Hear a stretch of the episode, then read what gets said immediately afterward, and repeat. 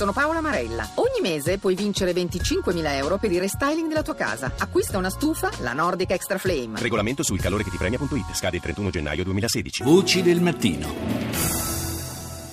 Ancora buongiorno da Paolo Salerno. Apriamo questa terza parte di Voci del Mattino con la nostra rassegna di titoli tratti dai media internazionali. Oggi cominciamo da Russia Today. Four days after the Russian plane went down in Egypt, RT follows the search teams combing the area in Sinai.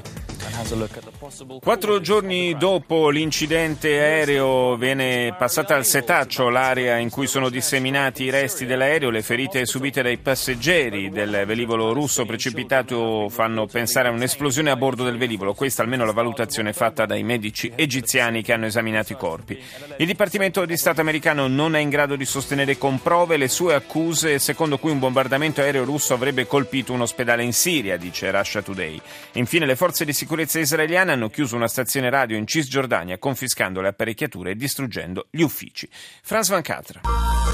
On est toujours ensemble sur France 24. Bonjour, bienvenue si vous nous rejoignez dans l'actualité de ce mardi 3 novembre. Des trous dans les finances, des appartements refaits à neuf sur l'agent des bonnes œuvres e des fuites inquietantes. Vatilix 2, nuovo scandalo in Vaticano, due libri in uscita fanno luce sugli scandali finanziari nella Chiesa. Giro di vita in Turchia, due giorni dopo la vittoria alle legislative Erdogan lancia la sua offensiva contro i ribelli curdi del PKK e due giornalisti vengono arrestati con l'accusa di portare avanti attività eversive. E infine il premio letterario Goncourt 2015 che è andato a Mattia Enar per il suo romanzo Boussole. CBS. This is the CBS Evening News. Taking on Takata, the U.S. hits the Japanese company for deadly airbags. Takada sotto tiro. Gli Stati Uniti puniscono la società giapponese che ha prodotto airbag difettosi facendo scattare multe che potrebbero arrivare a oltre 200 milioni di dollari. In God We Trust, crediamo in Dio, ma non come ci credevano un tempo. Un nuovo sondaggio fa luce sulla religiosità in America. Attenzione, padroni di cani, qualcosa presente nelle gomme da masticare potrebbe uccidere il vostro cane. È un dolcificante, si chiama xilitolo. Andiamo in, eh, nel mondo arabo con Al Jazeera. السلام عليكم ورحمة الله هذه جولتنا الإخبارية جزيرة منتصف اليوم معكم عبد الصمد ناصر وسلمى الجمال وأبرز مواضيع المنتصف Incursioni russe su Raqqa e diverse città siriane, mentre una quarantina di guardiani della rivoluzione iraniani arriveranno nel paese entro la fine del mese. Il primo ministro iracheno Abadi dice Al Jazeera replica al Parlamento promettendo di affrontare gli ostacoli che hanno bloccato fin qui le riforme. Ci spostiamo in Spagna con TVE.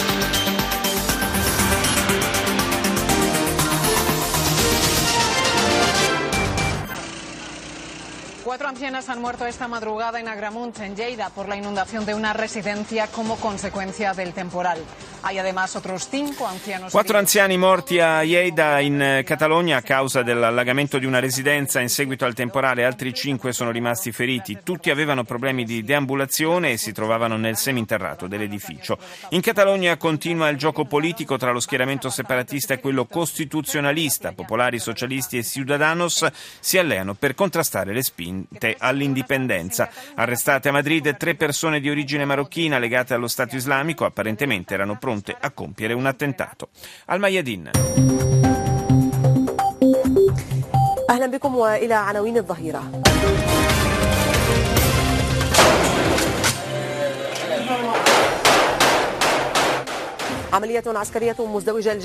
Due operazioni militari congiunte dell'esercito siriano verso Daraya e eh, Arasta, importante avanzata delle truppe di Damasco anche verso l'aeroporto alla periferia di Aleppo. Questo è il primo titolo della TV libanese. La Knesset, il Parlamento israeliano, approva la legge che consente di condannare a tre anni di prigione i lanciatori di pietre palestinesi. In Tunisia, 30 parlamentari della formazione laica Nida Tunes eh, valutano la possibilità di abbandonare il partito e formare un nuovo blocco politico.